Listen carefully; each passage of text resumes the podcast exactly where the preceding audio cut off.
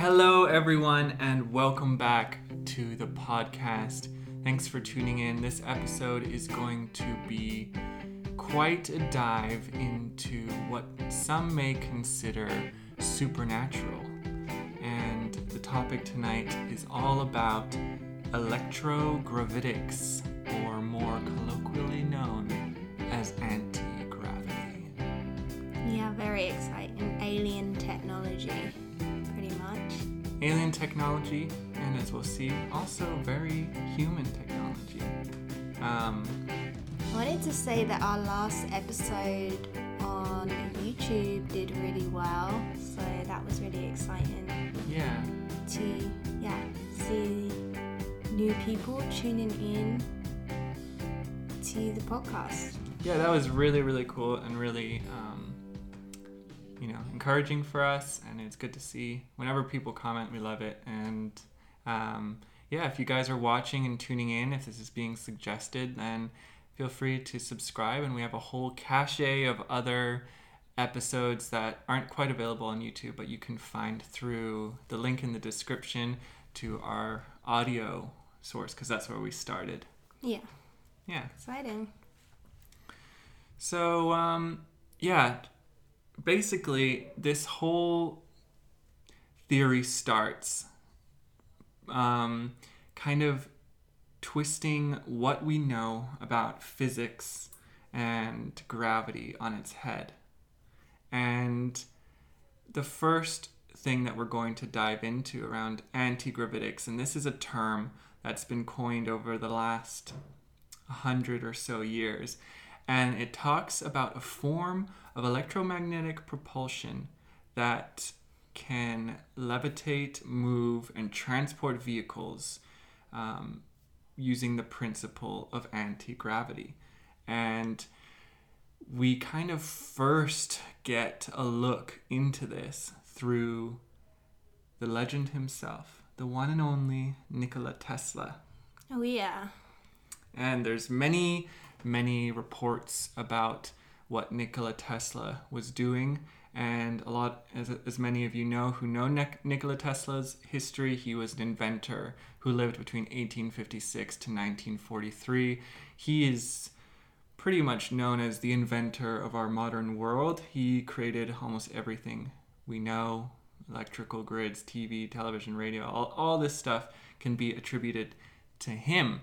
And it is through him that he challenges even Einstein's theory of relativity and proposes a different theory to gravity and even tests these theories and proves through his experiments that gravity can be controlled using forms of electromagnetic propulsion. And we will be getting into that as well as some other experiments into anti gravity and be ending on one of the most famous stories in ufology by Bob Lazar and what he experienced with anti gravity as well. yeah. That's what I have like most understanding of is Bob Lazar's experience, and that's what makes me connect it to alien technology because Yeah. obviously it was like discovered on these alien crafts. So Yeah. I'm excited to get into that, but also to learn more um, about like other people's experience with anti gravity. And this is very cool because it kind of paints a different picture of the universe as we know it. A lot of what we think about the universe in terms of gravity is that typical um, almost diagram or uh, representation where you have maybe a heavy bowling ball on the fabric of on some large sheet or fabric and it's creating this bend in the fabric. And this is this is kind of einstein's theory of relativity that um, the gravity bends space-time due to its mass um, and the mass of an object is what creates gravity. But Nikola Tesla had a very different idea. And we'll start by kind of going over his views on the u- universe. So, Nikola Tesla saw the universe as filled with an invisible matter, which he called the ether. And it was long ago that he recognized that all perceptible matter comes from a primary substance of a tenuity beyond conception and filling all space. The akasha, or luminiferous ether, which is acted upon by the life giving prana, or creative force, calling into existence in never ending cycles all things and phenomena. And this is his words, um, written in an article when he was still alive.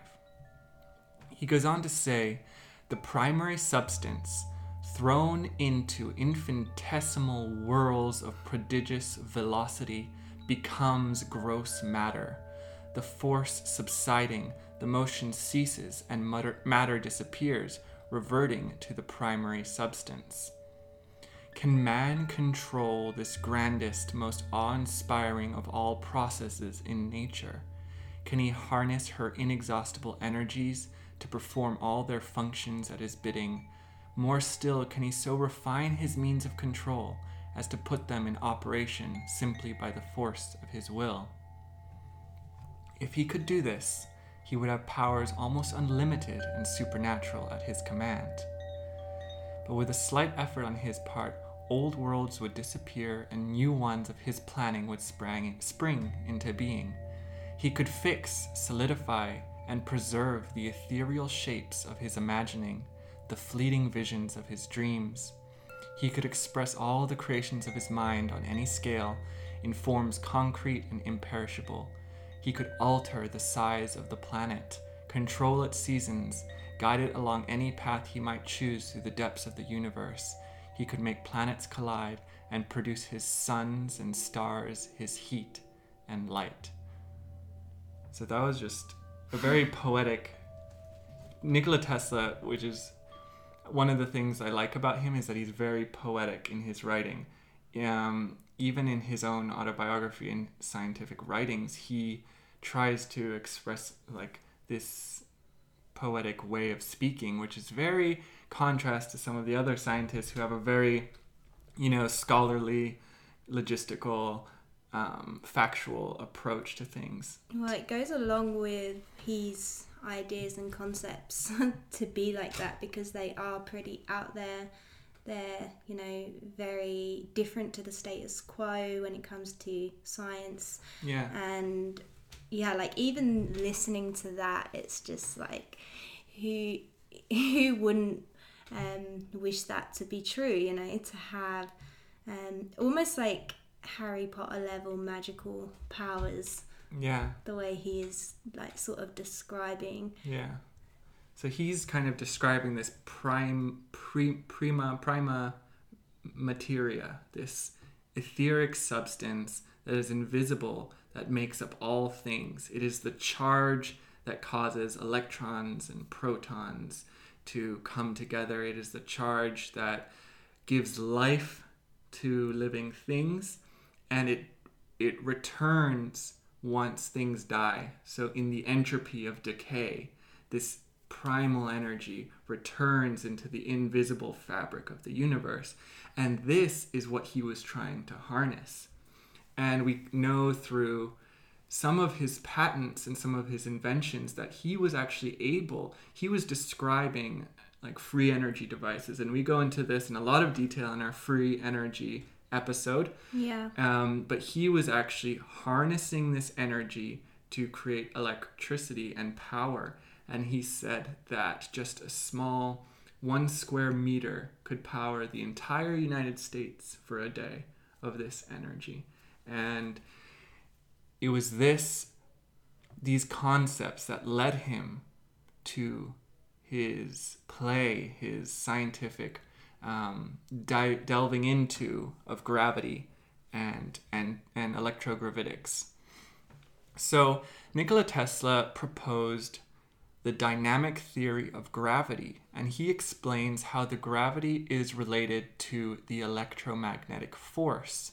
This is a model that deals with matter, ether, and energy, and how these three things relate to one, one another. It is a unified, unified field theory that unites all the existing fundamental forces and the responses of the particles themselves in a theoretical framework.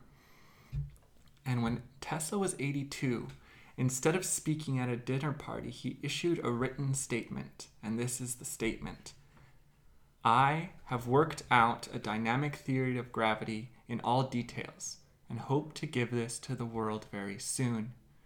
It explains the causes of this force and the motions of heavenly bodies under its influence so satisfactorily that it will put an end to idle speculation and false conceptions as that of curved space.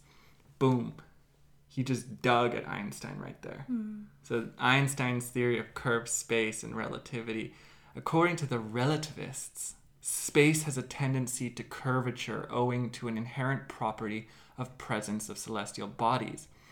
Quote, granting a semblance of reality to this fantastic idea, it is still very self contradictory. So he's going against Einstein's propositions and his theories of relativity. He goes on to say, every action is accompanied by an equivalent reaction, and the effects of the latter are directly opposite to those of the former. So if you think of a magnet, there's a negative field and a positive field. One, they're inverse to one another. All um, actions have an equivalent reaction. Supposing that the bodies act upon the surrounding space, causing curvature of the same, it appears to my simple mind that the curved spaces must react on the bodies and producing the opposite effect, straighten out the curves. Since action and reaction are coexistent, it follows that the supposed curvature of space is entirely impossible. He's saying that if the planets were acting on the curvature of space, the curvature of space should be having a reaction back. Um, however, even if it existed, it would not explain the motions of the bodies as observed. Only the existence of a field force can account for them, and its assumption dispenses with space curvature. All literature on this subject is futile and destined to oblivion. So he's trying to crush this theory. and it, this this theory has ultimately been suppressed because as you can say as you see he was wanting to release it. He had a lot of papers and stuff. He was he's saying i'm about to release this to you.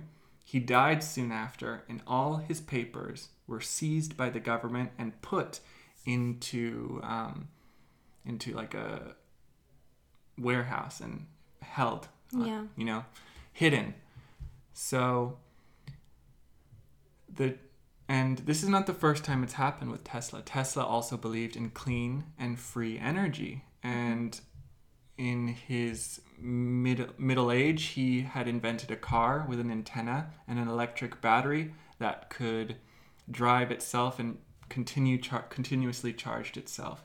Did not need fuel, it did not need gas, it just needed this it had this antenna that was tapping into this ether energy, which he calls it, and charging the battery constantly. So, you know, it doesn't need a soothsayer to realize how the oil and natural gas companies would obviously stand against such development and how other you know government agencies might want to hide this revelation and we go into that a lot in free energy Yeah, because like I guess you have the um, Tesla cars, you know, by Elon Musk, and they are battery powered and seen as better for the planet, but obviously they don't self charge. So No. the reason that technology has been allowed to come out is because they can make money off of it, like ha- Yeah. have it by selling elect- um, electricity at charging points or even through your home. yeah And if you look at a lot of the um, free energy technology that is available to us, um, it has some kind of tie where, like, companies or the government are making money off of it. Like with um, solar panels, like a lot of the time they've been put up so that they're feeding into the grid of Yeah. like a company and you're losing money there. So anything like what Tesla has proposed in the past is of course going to be yeah like completely squashed and hidden from us because they can't make money off of that. And the big giants, you know, they want to be making a lot of money. Yeah. So the philosophy of our industrial age is if it doesn't have a meter on it, then they don't want it. And that And quote was by John D. Rockefeller Yeah. back when Tesla was proposing all these ideas. And it hasn't changed, you know. This is And even with like the first statement that you um, read of his, where it's sort of saying how much power like we can have and yeah. with our own creative minds and what we can tap into um, and what information is available to us through the ether um, Yeah. all that stuff it's not surprising it's to be suppressed because they want us to like believe the narrative that they've written for us which um, is limiting and you know we feel powerless basically Yeah. the more powerless we feel the more powerful they are Yeah, definitely. Hmm. So in 1897, when Tesla presented his theory of the dynamics of gravity, he said that all bodies emit microwaves whose voltage and frequency are determined by their electrical content and relative motion. More than a hundred years ago, Nikola Tesla managed to measure the microwave radiation of our planet and concluded that it is only a couple of centimeters of wavelength. Tesla went on to say that the frequency and voltage of the microwave radiation on Earth were greatly influenced by the speed and mass of our planet. The gravitational interaction with other celestial bodies, such as the Sun, was determined by the interaction of the microwaves between the celestial bodies. So, we're beginning to imagine all these electrical fields, electromagnetic fields between the celestial bodies, and that our interaction, our gravitational interaction, is based on these electromagnetic fields um, and the celestial bodies interacting. Just how, similarly, if we if there's you know some sort of attraction to one to a person even a person is emitting a certain electrical electromagnetic field they're releasing certain electrical um, biochemicals and our we might be attracted our field might be attracted to that field and that that is the f- a form of electromagnetic um, attraction just through our bodies as Yeah. humans ourselves and Tesla went on to say that the frequency and voltage of the microwave radiation Earth, uh, sorry, the voltage and microwave radiation on Earth were greatly influenced by the speed and mass of the planet. Okay, so we, we went over that. So Tesla confirmed this by placing two metal plates at a distance and electrifying them with high voltage, high frequency currents. With sufficient high voltage and frequency, the space between them became a solid state. So, what he was doing was electrifying the currents in the air, condensing the ether into a dense matter that made it so that the air became a solid state. He also worked with a single plate of zinc weighing approximately two pounds, and it became suspended in the air between these two electrical charges. So he had these great electrical charges, and in the air, suspended there by these electromagnetic forces, was a zinc plate. Hmm. And that was one of his first um, experiments and demonstrations of this electrogravitic technology. He was able to su- suspend something in the air using purely electromagnetic forces. Although these principles guided his research and his experiments of the future, Tesla did not announce this, his theory until near the end of his life, after being disappointed by the war. The dynamic theory of gravity is not mentioned as it should, and this is because the government of the United States classified the file. So they took it and hid it. Unfortunately, a few details were publicly stated by Tesla about his theory, the issue of how space is curved by gravitational effect, leading some to believe that Tesla did not understand Einstein's theory, um, which was not about curving of space at all, but about a curved space time. And there is some disagreement about Tesla's exact understanding of Einstein's theory. The truth is, though, that there was a difference between Tesla and Einstein. While the former wanted the best for humanity, the second defended and often worked with the big powers, including developing weapons in the war. Einstein. So, according to his theory, this the concept of ether is similar to what dark matter would be, and that's what scientists are talking about now. That space cannot just be empty. There is this network, this web, this uh, web of frequency of dark matter that we they call it dark matter because we can't see it. Um, that's running throughout everything, and it's not just in space; it's running through everything. And te- It's kind of like if you think of um, like a digital image, like a like a video game or a website page, or like everything is um, even what seems like the blank part or the background part is still like got code running through Yeah, it, right? exactly. It's, that's how I can kind of see it. totally, it's like it's, It's like, like, this space here, it still needs code to exist yeah, yeah. to make things 3D. Yeah, of. it's kind of like the Matrix, you know, how, except Yeah. it's not done in numbers. It's done in um, what he's saying is ether. yeah. Unless the we are in a simulation, then Yeah, it unless is we done are in in numbers. Yeah. So Tesla said that space was not curved and that all forces were related to each other, both the speed of sound and the speed of light and X rays. So everything is related to one another. And there's some theories out there that are like saying that every particle is part of one eight dimensional shape that you know that we think everything's separate but it's only because we can only perceive in three dimensions that we don't see the larger picture. Mm-hmm. And so something similar here not quite this eighth dimensional shape theory but he's saying that every force is related to each other in some way. And he he solved it using deep knowledge of mathematics and many people even believe that he was venusian that he had come from the sphere of venus that he was almost um, you know not quite from this earth he could have possibly like been channeling the Oh, definitely. Venusian being. yeah yeah so this goes on to continue to diss um, einstein's theory of relativity And I don't think like that probably helped him at the time. You know, No, he was a Um, revolutionary, and revolutionaries are never like you know when you think of the person who invented the telescope, and then um, they said that the planets were curved, and he got like strung up and killed. all right, gosh. Yeah, but like it's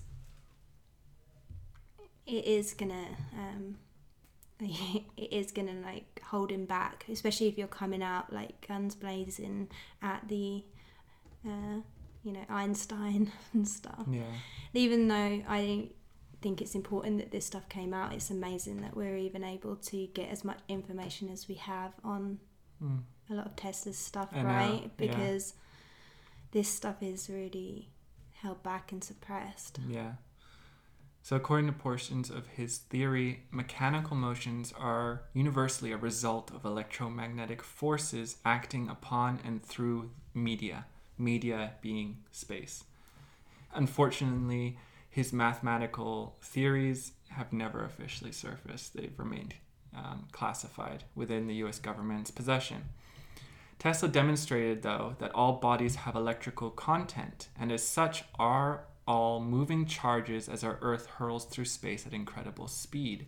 He demonstrated through the use of his particular evacuated tubes and high voltage coils powered by specifically designed high frequency alternators how Earth emanates microwaves and how it behaves as a charged sphere.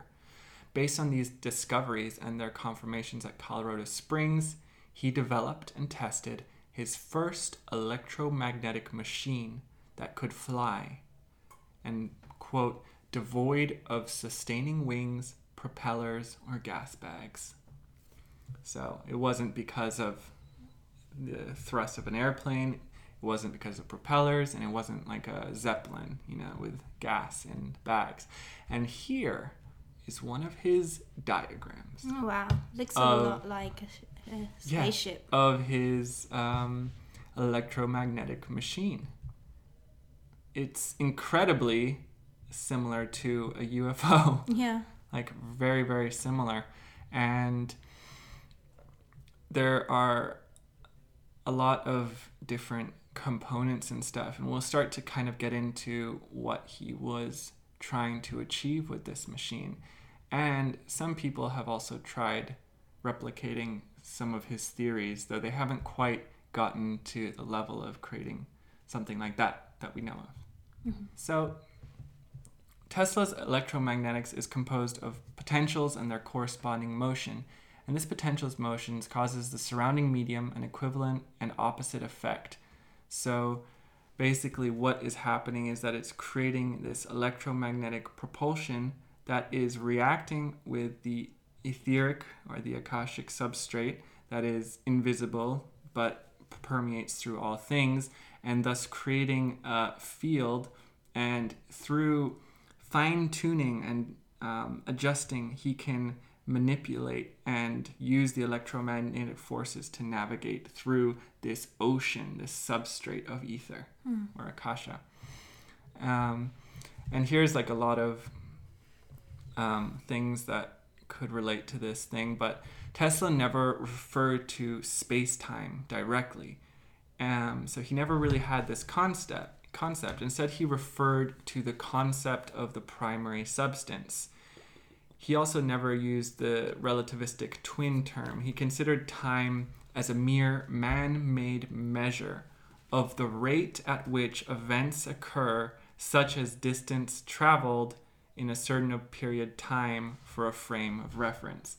So that's kind of a big sentence to unpack, but he was basically saying that time is a man-made construct and it's all time is is the perception of how far we've traveled within a certain frame of reference. Hmm.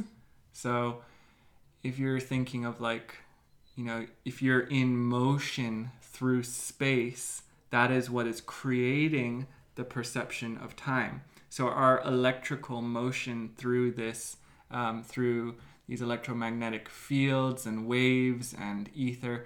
This movement through space is what is creating our perception of time.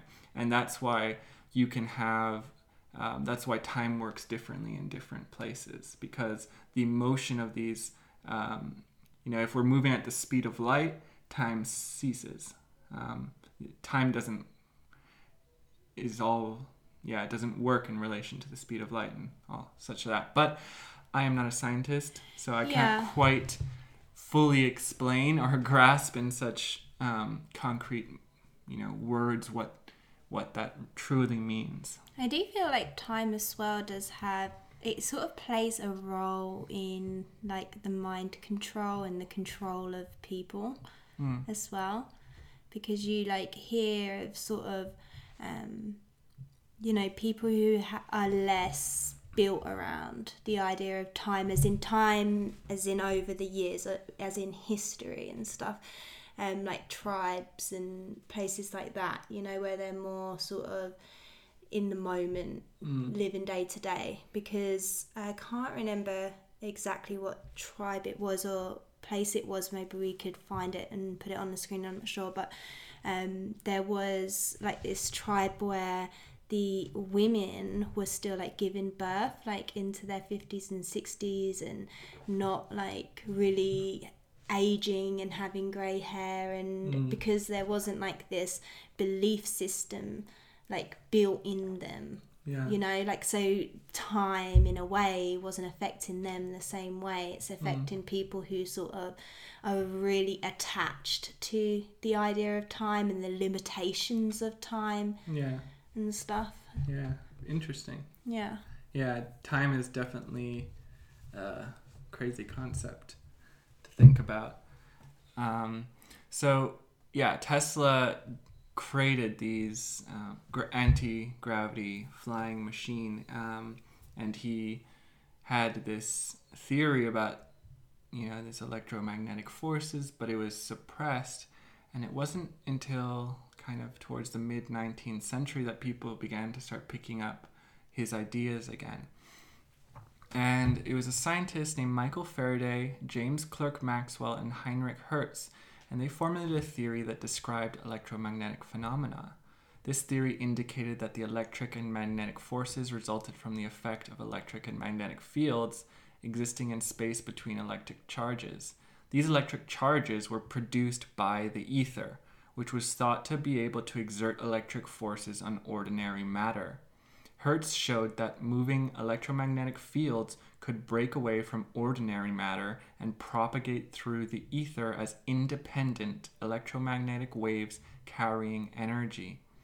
These electromagnetic waves come in both visible and invisible forms. Hertz showed that visible light is one visible form of the electromagnetic wave.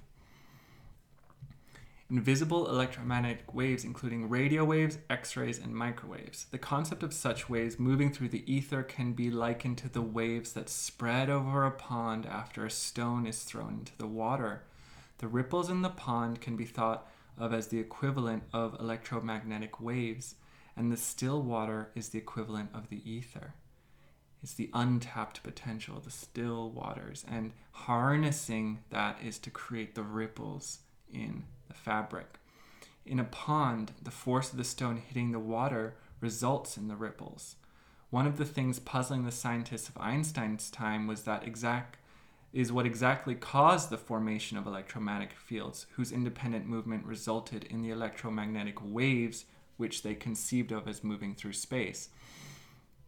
So uh, they weren't sure what produced electromagnetic fields, they just knew that they were there. The ether was thought to be a backdrop at a state of absolute rest against which the movements of elements of the cosmos occurred. In his articles in 1905, Einstein did not fully reject the existence of ether. He only suggested a mathematical treatment of some relativistic problems.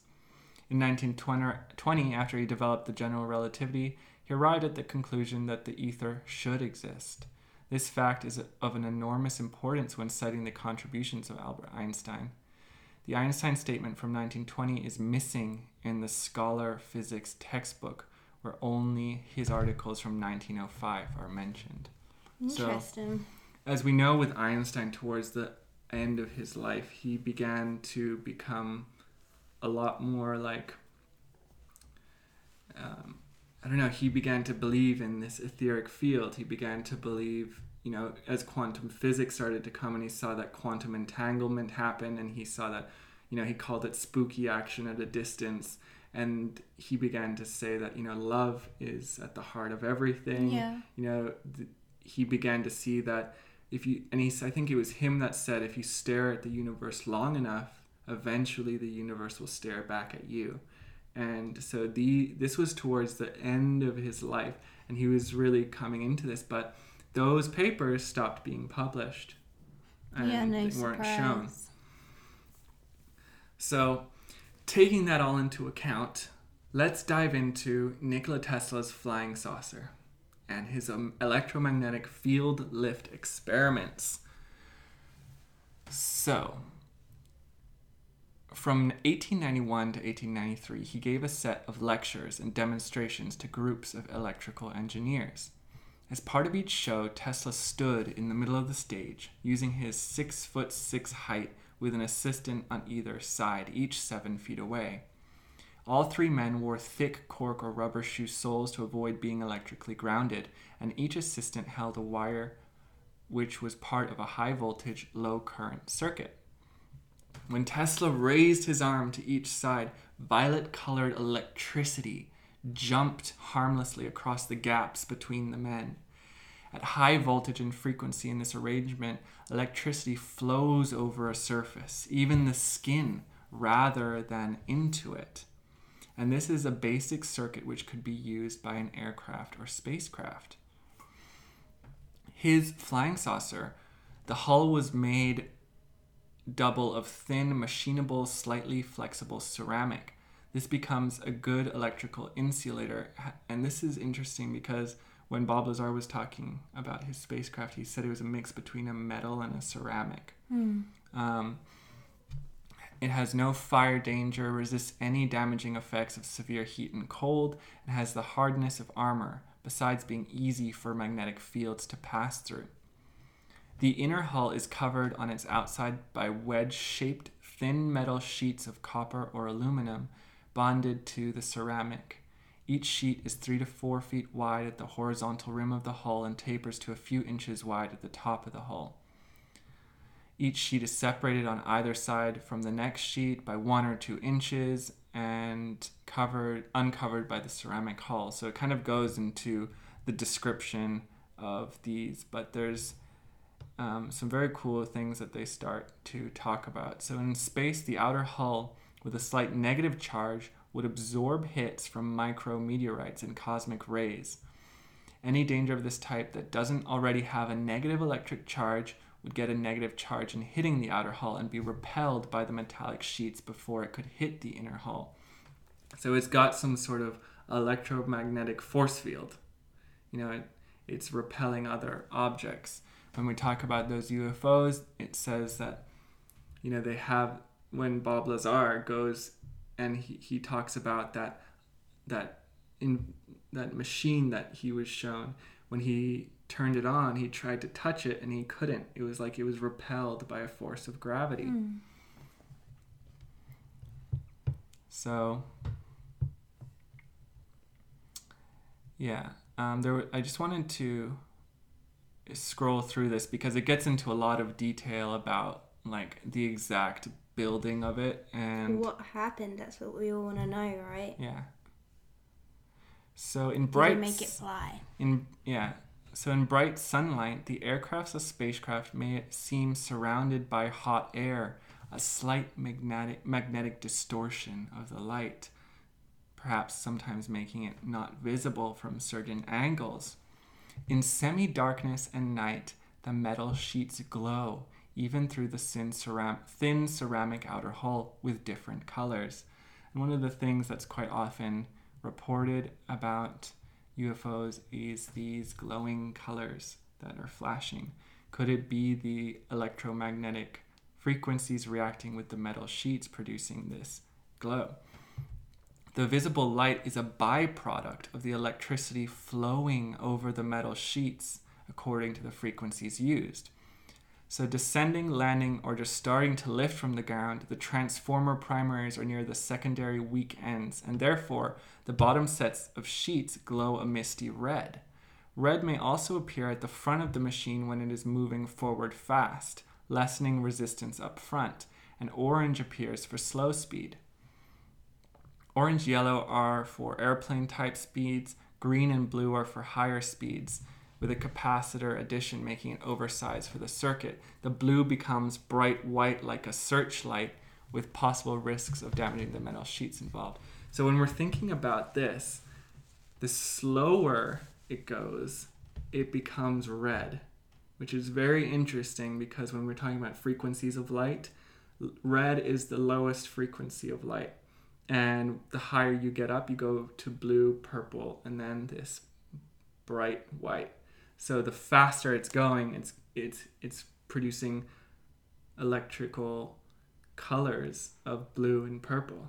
So yeah, it's very interesting. Also, like if you think those colors, you have like the red um, on the traffic lights is stop, and like the green is go, and green and blue is faster, and then also like with the chakras, you have the yeah. red, which is the root, which is which like is the lowest, the most like matter, the most like physical, yeah. and then like the the other colors are they. It's almost like it's lighter, right? Lighter energy, and you'd have to make the craft lighter to move faster, right? Yeah. Less dense. Yeah, so. exactly.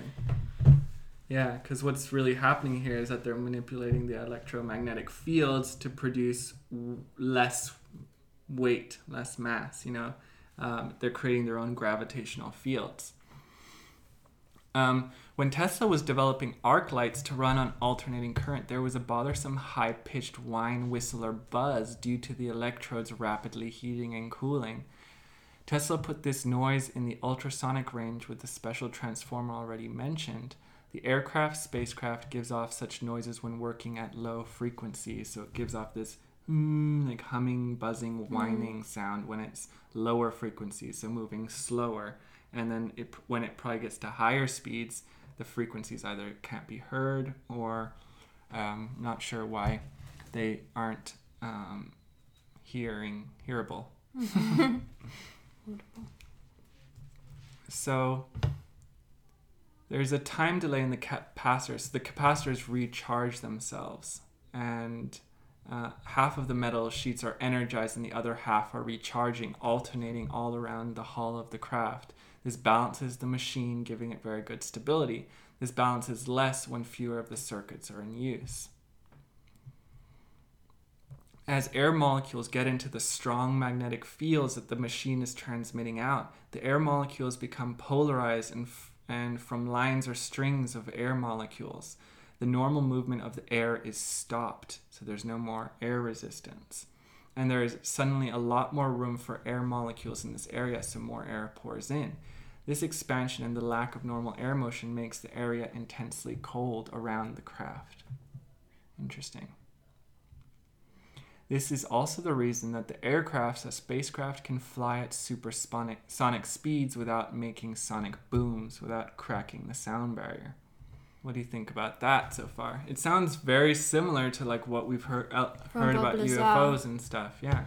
Yeah, definitely. I can't remember if he said that the ship he worked on was like silent. I'm pretty sure he said it was silent. He said when it was starting up and landing, there was some a noise, but yeah. then, but the other thing that was interesting in certain that in this Tesla craft, which was similar to that, was how they said it came like unseeable and invisible in certain angles. Yeah. and we know that the ship that Bob Lazar worked on was like invisible from underneath, right? Yeah. So when you were under it, it was like it wasn't there, which is just crazy. That that part really throws me off. Like, Yeah. Coming kind of to the end, there was a lot of information in that, and I was trying my best to summarize. yeah, you did really well. and jump between them. But Tesla, towards the end of the life, went broke in the early 1900s, um, building a combination radio and electrical power broadcasting station. The theory and experiments were correct, but the financiers didn't want this to come out. They didn't want this free energy. They didn't want this meterless technology. Yeah, they was misled, wasn't they? They thought it was something that would benefit them, and then when they realised Yeah. like, it wouldn't, then they pulled out. yeah. So We did cover that in our free energy episode if you're interested. Yeah. And it, this article goes on to say that most UFOs that are reported are actually Tesla's flying saucers. So the Daily Mail reported about flying saucer projects in Nazi Germany and Hitler's plans to use these wonder weapons to attack England and USA. The article talks only about jet propulsion saucers, but the Germans were also building real anti gravitic saucers based on inventions of Nikola Tesla. Following the wave of UFO sightings in early 1950s, Professor Giuseppe Belluzzo, a scientist, engineer, and a former Italian cabinet minister who apparently personally worked in one of these German-Italian flying saucer projects in the 1940s, was quoted in Italian and American newspapers saying, quote, There is nothing supernatural or Martian about flying discs, but there is simply rational application of recent technique. Some great power is now launching discs to study them. And this was from a scientist engineer from the cab the Italian cabinet minister. Um, Nikola Tesla even said, You should not be at all surprised if someday you see me fly from New York to Colorado Springs in a contrivance which will resemble a gas stove and weigh as much and could if necessarily enter and depart through a window. Nikola Tesla wrote to a Westinghouse electric company manager in 1912.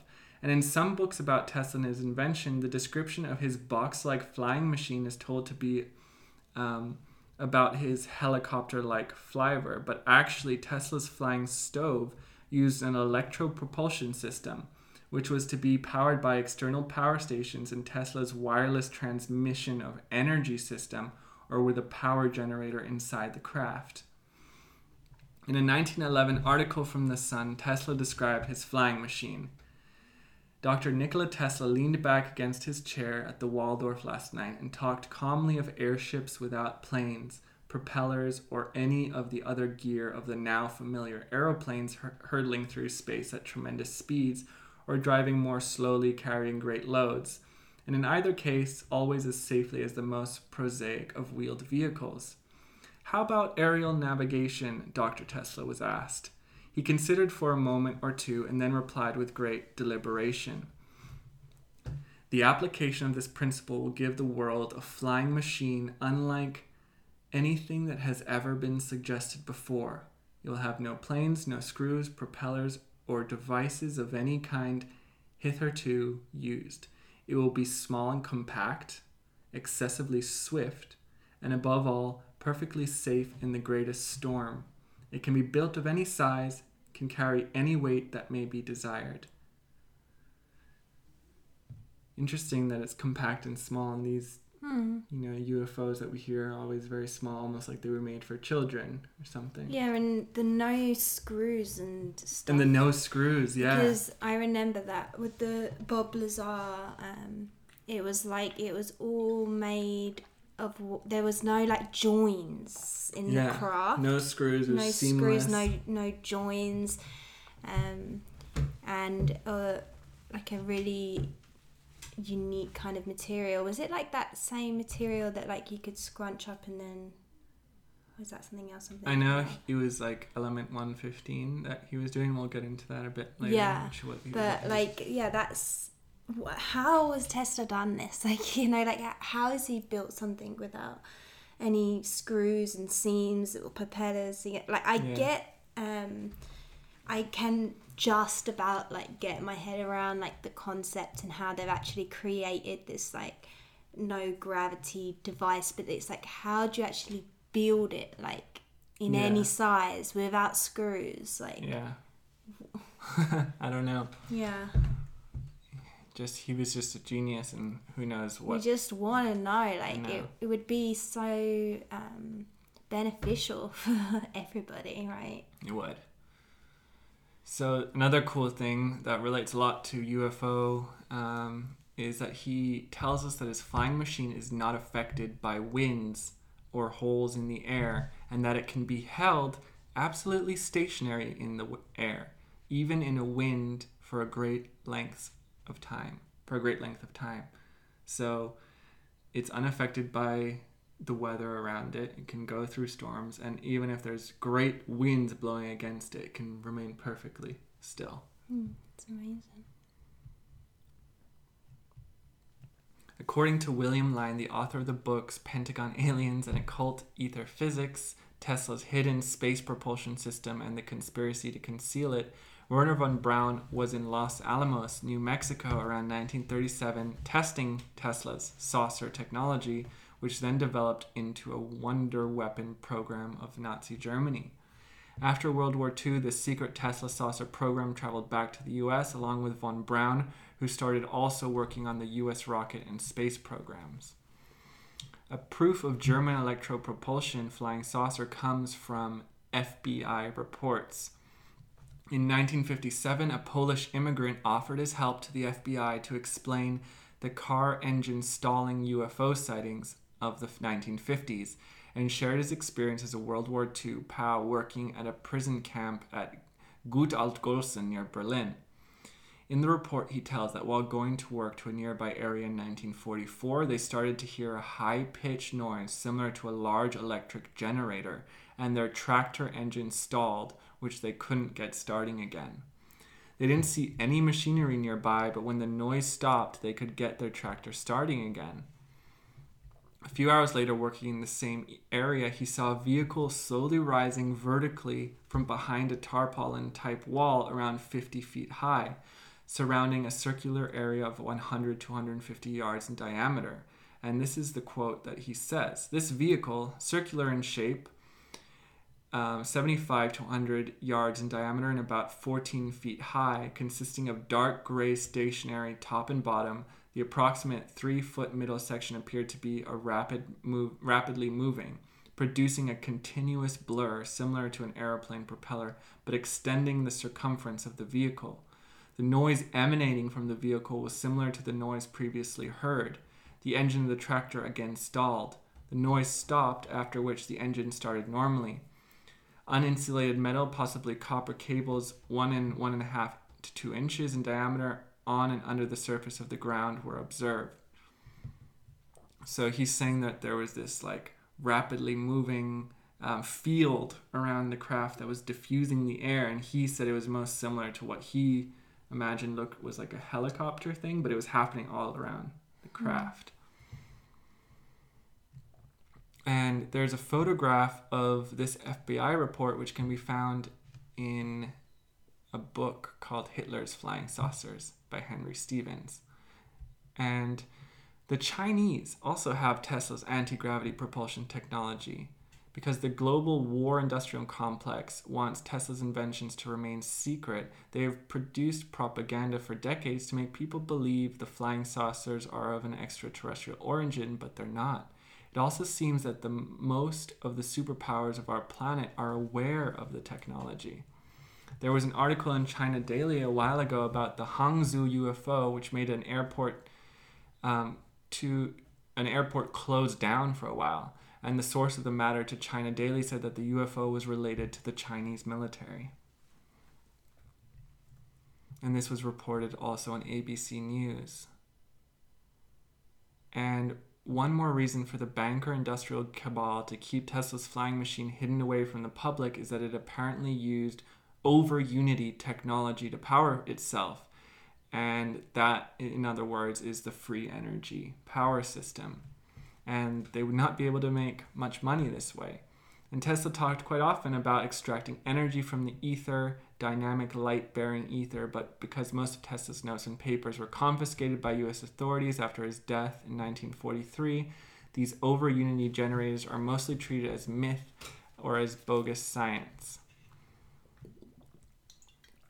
So. Yeah, well, the, the frustrating thing is, as much as. Um, like I don't agree with like holding back stuff so that we have to pay um, you know, for gas or electric and stuff, mm. right? Mm. So we shouldn't have f- stuff that runs on free energy. But it's like we know now there is ways around it. It's like when we did the um, medicine episode, the pharmaceutical mm. episode.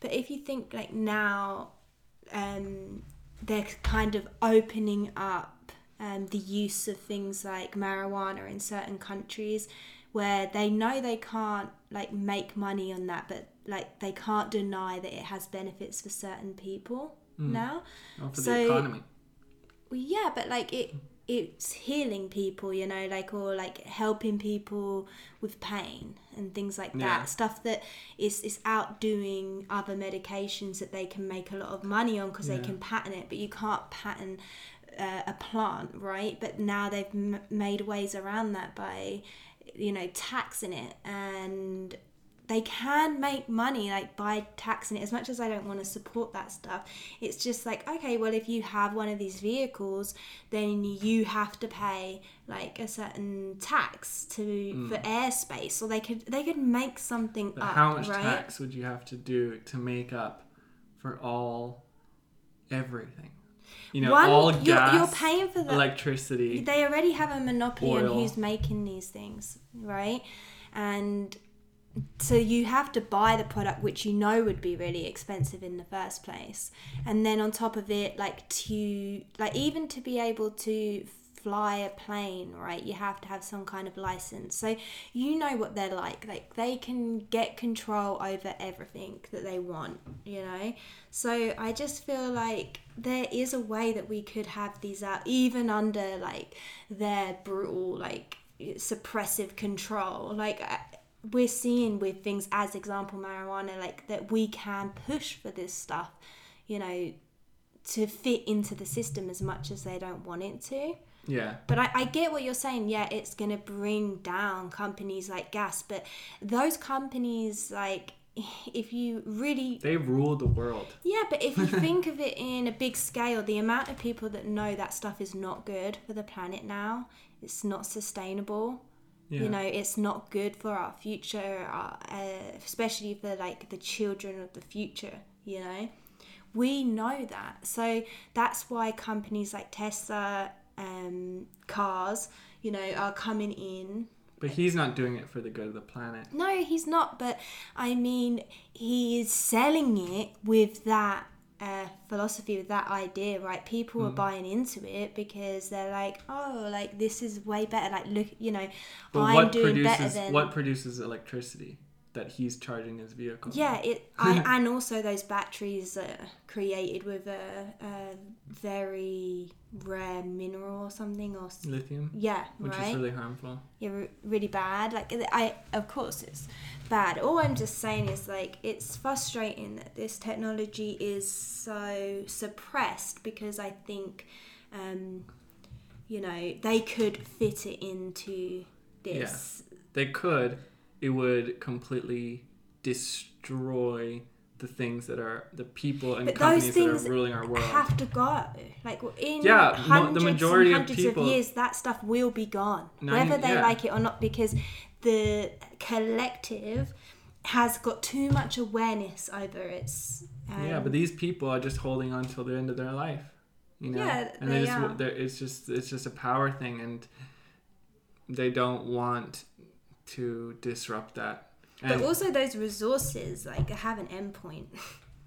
yeah, they you do. know, you It- can it- own a, an oil plant, but one day you're going to use up all that yeah, oil. yeah, I know. We all know this, but it's like they're the ones who are t- choosing greed over, you know, over any of all of this, and people might adapt. The people at the top might adapt as time goes on, but it's always going to be to try and, you know, create some sort of money. It's going to take like a big revolution in the human consciousness to actually shift to a non-profit, non-greed operation way of controlling society. Yeah, and that's why it's so important to bring awareness to these topics because it is like when this information is in the vast majority of the collective, then the collective consciousness will be making a shift in these things. Is that stuff is going out. We know already there's too much awareness of it in the collective consciousness.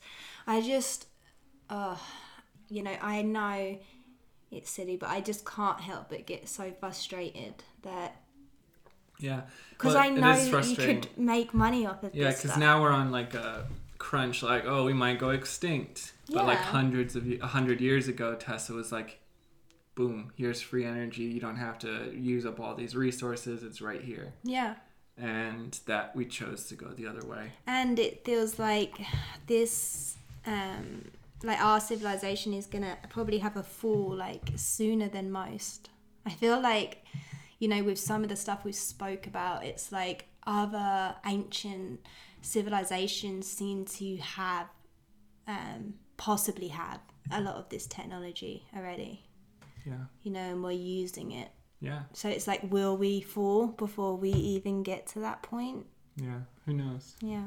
Maybe we need to fall in order to rise up again.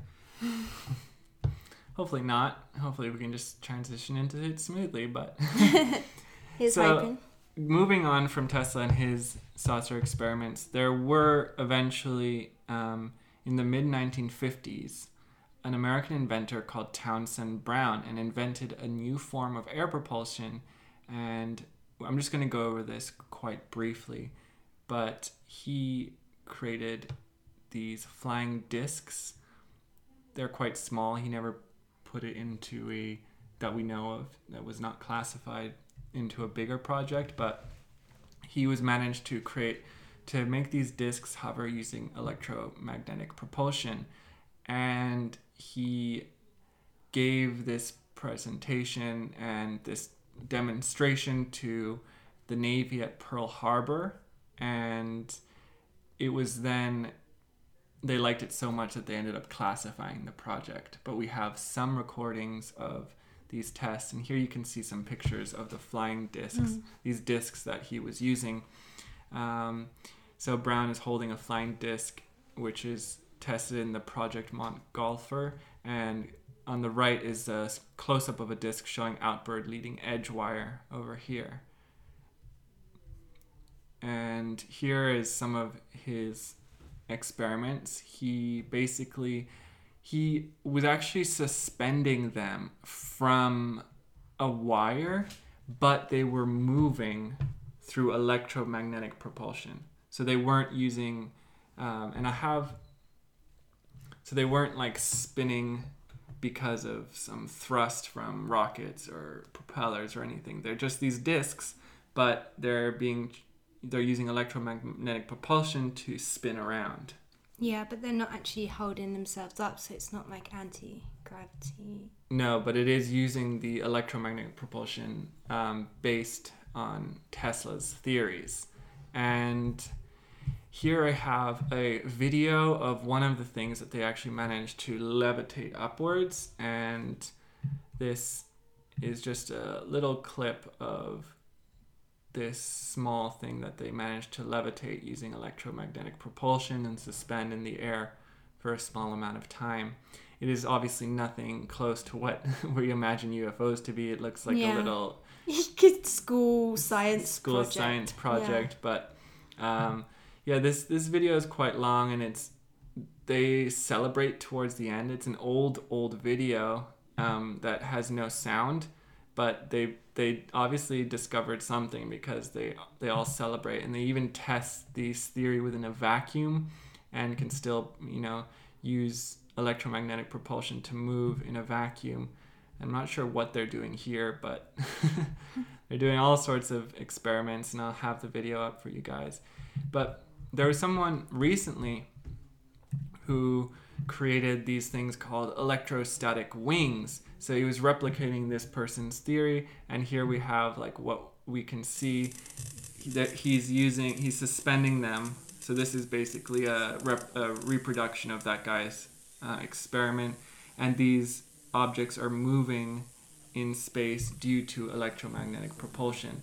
And ultimately, this technology was what led to a like bomber that the U.S. government uses. Um, I, th- I think it was called the T something bomber. Um, but yeah, the government now uses a form of electromagnetic propulsion using a more of a wing type craft. Yeah. So this is almost like a baby version of what Tesla was talking about, Yeah. but still using the theories that he was going on. So yeah, moving on from there. Yeah, the B2 bomber.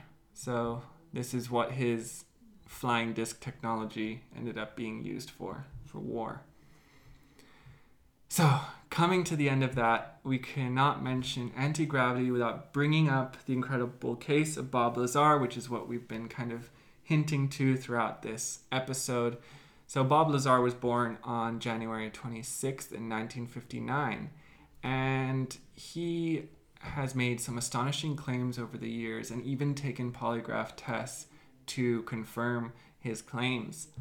He was hired by the US government in the late 1980s to reverse engineer a craft, which he was told was alien technology. And this was done at the site known as S4, which is a subsidiary of Area 51 located in the Nevada desert. And he has gone on with a lot of detail claiming that he found one of the most substantial claims, which was element 115. And at the time, it had not even been synthesized or found. It had, I think, through the Hadron Collider, they found element 115 in an unstable form, which means that it could not um, hold itself. It would, you know, destabilize after a couple moments. And uh, so, element 115 was he in this he said there was a stable form of element 115 which humans hadn't been able to synthesize yet he said that in his time working on secret pod projects regarding UFO, technology, had personally seen briefing documents that described alien involvement in human affairs spanning back almost 10,000 years, which kind of goes into all those ancient alien theories. He said that um, Bob Lazar spoke about how the S4 facility was opposite to Papoose Lake, which is located just to the south of the main Area 51 facility at Groom Lake. He professed that the site consisted of a concealed aircraft carriers that were buried into the mountainside. Lazar spoke about his role within the facility, reverse engineering one of nine flying saucers that were being kept there. He claimed that they were all of extraterrestrial origin. He famously described one of the alien crafts as the sport model and spoke about how this craft was made out of a metallic, metallic substance similar in appearance and touch to stainless steel. And Bob Lazar appeared using his own name and without face cover in an interview and his interview for the employment of Area 51 was through a contractor EG&G and his employer was the United States Navy. And it was in his interviews that Bob Lazar began to speak about the propulsion of the craft that he claimed to have worked on. And this is when we begin to go into the anti gravity and how it links to that. And on one of his first days at the facility, I think you know the story pretty yeah. well too, he was taken in and, and given a partner, a buddy system. Yeah. And he was taken into this room where he and this person were meant to be working on this project together. And in the center of the room was this device. And when the device was turned on, Bob Lazar was probed to try and touch the device. But around, you know, like a couple feet before the device, he felt a barrier, a resistance. And no matter what he could do, he couldn't touch the object. It was like there was an invisible force around yeah. it. They threw objects at the device and they went bouncing on the, you know, bounced right off it. And it was here that um, Bob Lazar was realized that it was producing an electromagnetic field that was creating a gravitational force. And that gravitational force was not allowing him to touch it. So we can go into uh, a lot more detail and Bob Lazar even said that there were a couple more craft that he saw, and he even saw it take flight. And he said things very similar to Tesla that the air shimmered around it at certain angles, you couldn't even see it. Yeah, when you walk underneath it, you couldn't, and you'd look up, you couldn't see it anymore. Yeah. Yeah. He said that it created its own space time bubble or hole. And if we're thinking that space, time, gravity are all in relation to electromagnetism, like Tesla was talking about, that perhaps that it was creating this electromagnetic force that was generating its own gravitational speed and even bending the light around it. And this is what allowed it to go at really fast speeds and to maneuver, you know, with at right angles and do all this sort of things. And I think he, he, the way he was describing it was even a step above what Tesla was oh, talking yeah. about. Like it's it's obviously um, come from I don't know another planet or something other created by other beings. It was not created. What Bob Lazar worked on was clearly not created by yeah. humans, and that's why the government have got hold of these crafts, many varieties of these crafts apparently, and is having people trying to figure out like how the hell do these work? Like there's materials on there that you can't find on Earth as far as we know. Yeah. Um and yeah, like the the secrecy around it like with the buddy system thing it's like they were only allowed to work on it like a couple of hours a day and it would be they'd be called in at all random times and um, you weren't allowed to talk to anyone else. Who was like um, trying to figure out the, the same ship like yeah different like, components yeah you were only allowed to um, report back to you know the advisor that you've been um, assigned to. yeah right? And how limiting that actually is it's all just to keep this so hush hush but Yeah. you know if you can't like bounce off each other and all with the other people working on the same project Yeah. um like no wonder it's taken forever to figure this stuff out but it just shows that like this stuff has come from um somewhere unearthly and the technology is even more advanced than I, than what we spoke about with Yeah. Tesla. Yeah, and we'll put some clip of Bob Lazar speaking over the top because it's very interesting to hear him Yeah. speak about it. Totally impossible. Uh, the propulsion system is an, uh, a gravity propulsion system. The power source is an antimatter reactor. Uh, this technology does not exist at all. I had access and was permitted to view and look at the operation of this main level with the gravity amplifiers and the level below. The craft that I worked on, that when it's when it's going to travel a long distance, that is how it operates. It flies along and it, it puts its belly to the target and then brings all the amplifiers to power and you know it shoots off in that direction. It doesn't fly as it would in science fiction movies. It flies with the belly, the bottom forward. But we'll, let's get into kind of what he was um, theorizing was happening with these spacecraft. So he's talking about these um, anti gravity machines within the craft. And he says, assuming they're in space, they will focus the three gravity generators on the point they want to go. Now, to give an analogy, if you take a thin rubber sheet, lay it on a table, and put thumbtacks in each corner, then take a big stone and, and set it on one end of the rubber sheet and say that that's your spacecraft. You pick out a point that you want to go, which could be anywhere on the rubber sheet. Pinch that point with your fingers and pull it all the way up to the craft. That's how it focuses and pulls to that point. So it's pulling using electromagnetic frequencies along the fabric of space time. Hmm. It's crazy.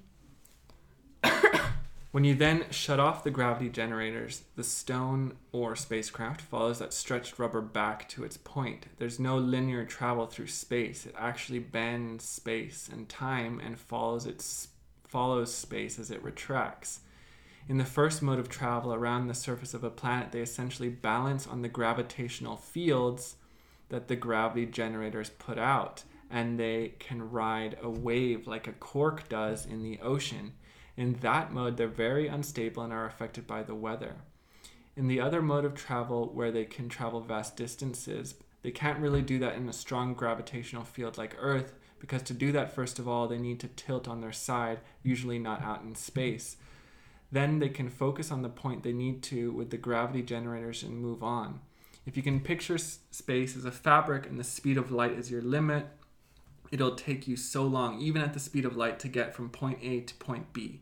You can exceed it, not in this universe anyway. Um, so there has to be a way to bypass speed and light, and they were doing this by using this anti gravitational technology. So, recent research into Bose Einstein condensate has found that by slowing down a body of atoms to within a fraction of a degree Kelvin, they coalesce into a superatom. And when suitably excited by an oscillating field, the Bose Einstein condensate superatom propagates matter waves. Now, it's only at an early stage of development here on Earth, but it is hoped that one day this technology will produce a tightly focused matter wave beam. That is interesting here because if you look at the diagram above, which I will put, um, of the gravity generators of Lazar, its elements look exactly like the rings of optical lasers and magnetic traps used in BEC technology to slow down the atoms, and that these generators emit a beam, one of which is enough for the craft to ride upon. It could mean that the ETs use a system closely related to the propagation of such matter waves, but that is only a theory. So, inside the gravitational reactor, element 115 is bombarded with a proton which plugs into the nucleus of the 115 atom and becomes element 116, which immediately decays and releases or radiates a small amount of antimatter. The antimatter is released into a tunnel tube which keeps it from reacting with the matter that surrounds it. It is then directed towards a gaseous matter target at the end of the tube. The matter and antimatter collide and annihilate, totally converting to energy. The heat from this reaction is converted into electrical energy in near 100% efficient thermonuclear generator. And that's what Bob Lazar was saying. He's saying that the generator didn't give off any heat. And that's what they're saying here in a 100% efficient thermoelectric generator, meaning there's no loss of heat or energy. The energy is completely self contained and it doesn't produce excess heat. But what Bob Lazar was so um, puzzled by is that everything gives off even a small amount of heat. There's Yeah. nothing that we have that is 100% efficient. And this was. And yeah, it didn't, didn't lose anything. So here are some kind of diagrams of the spacecraft and he goes a lot into the propulsion systems. He says the craft does not create an anti-gravity field as some have surmised. It's a gravitational field that's out of phase with the current one. It's the same gravitational wave. The phases vary from 180 degrees to zero in a longitudinal propagation.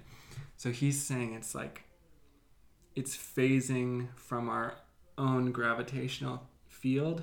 So it's cr- it's like it's almost going in a different dimension to Yeah. where what we are in.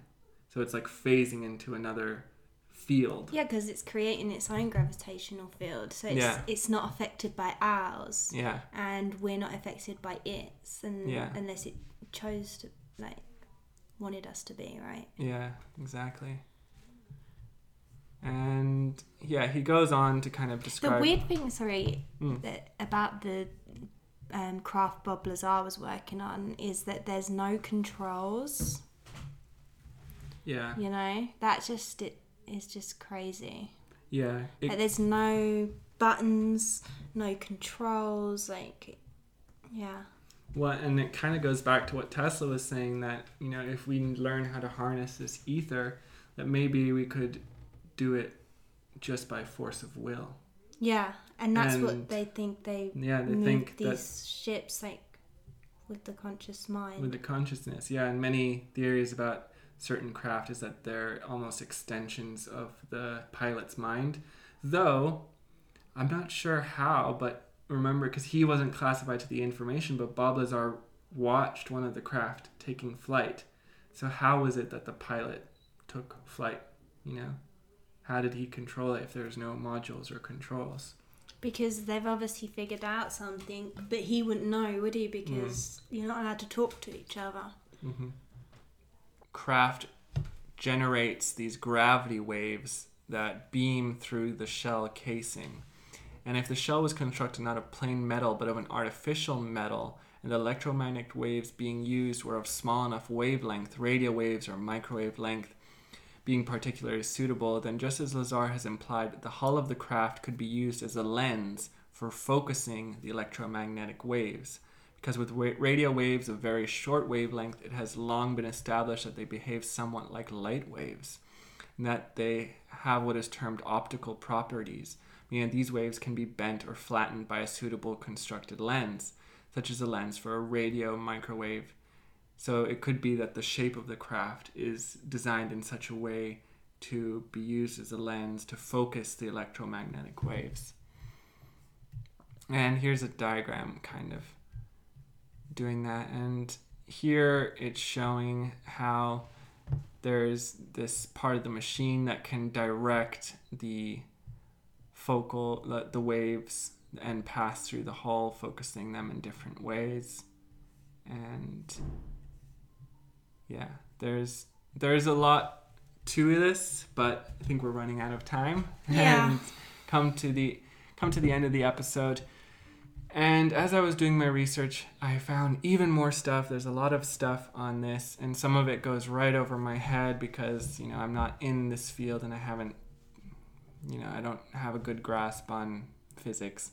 Um, but there is a company called the Starburst Foundation which claims to be actively working on electrogravitics and field propulsion technology today, as well as subquantum kinetics. And I don't even know what subquantum kinetics means, but if you want to go great, check them though. out, you can look at the Starburst Foundation. Yeah, that's really good that there's people out there Whew. still trying to work on it. Well done. I feel like you did a great job. You say you can't fully grasp it all, but obviously we're not scientists, but I Yeah. definitely think you did a great job at bringing light to this subject and um, putting it in layman's terms and more people can understand and get a glimpse at this Yeah. information.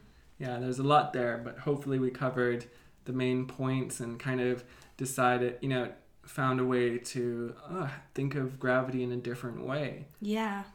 Yeah, and that we possibly have had the technology of anti gravity for almost over 100 years, maybe a lot longer. Maybe, like you said, back to the ancient days. Yeah, I, I really feel so. I don't have any proof, but I definitely think so.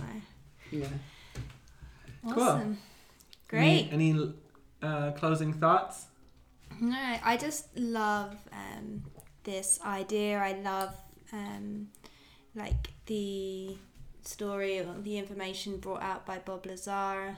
Um, we've watched like all the possible sort of interviews you can watch of him. There's a great one on Joe Rogan. Yeah. Um, Although he's got a headache from Yeah. most got a migraine. but I guess we could link them in the description, um, the interviews, or just you like look, just look them up. Just look them up. Um, but yeah, I highly recommend that because I feel like he has such a cool story, and we didn't even go into everything that happened in his story. Um, so Yeah. it's definitely worth. Don't feel like you've heard it all. There's so much more, yeah.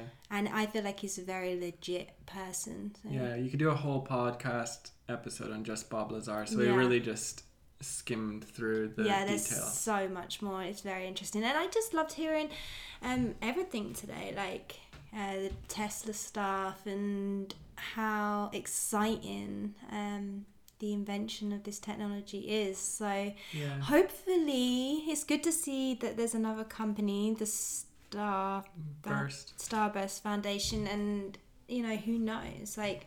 This stuff could be in our future. Our kids could be flying around in the future on something cool. Yeah, that'd You be amazing. Yeah, and I mean, one thing is just like from just a bit of psychedelics and stuff, my mind automatically links to Tesla's theory. Um, it just, based on what I've seen, that in those states of consciousness, it's very similar to what Tesla's talking about. You know, this etheric substrate that intermingles and connects all things, binds things like the tissues or fascia in our body, connects everything together, and that you know that there's electrical charges in the air and there's energy in the air. Even in deep states of meditation, you can begin to feel that and see that and access it Yeah. and even the yogis base their whole system on this that there is an ether and that there the body can be used as a generator to access that energy and so you know going a step past tesla and instead of creating an external device using your your body Yeah, because we are As the- mostly made of ether, right? yeah Because you know we're not actually nothing. Nothing is actually. what is it they said like Physical. 90 97% not only 3% of the universe is matter Yeah, like it, everything is just like vibrating energy. yeah Absolutely, like everything is just like more dense forms of it when Yeah. it becomes physical. yeah But then surely that's the way like it makes sense with like what you've seen on your trips and with what Tesla's saying like how you can start to um, morph that and create with that you know yeah just literally moving energy around Yeah. right Yeah. manipulating it Yeah, definitely. All right, guys, thank you so much for sticking with that and sticking with me puzzling through some of those theories and uh, some of those explanations.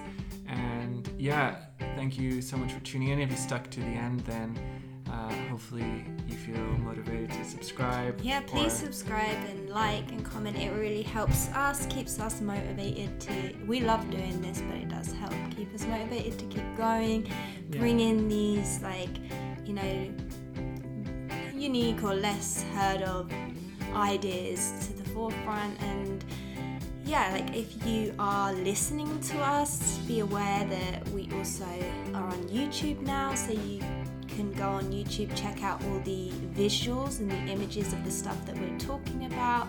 Um, if you want to check that out, and also, yeah, leave a review if you are listening to. That really helps. A five star review. If you're on YouTube, then like we said in the beginning, we have a whole cache of old episodes for you to sink your teeth into. Perfect thing to do while you're out and about doing busy things that Yeah, you know, you can gardening, just- cleaning, Yeah, cooking, driving. driving. all right okay, thanks for watching, listening, guys, and we will see you for another fascinating topic next week. bye guys Bye.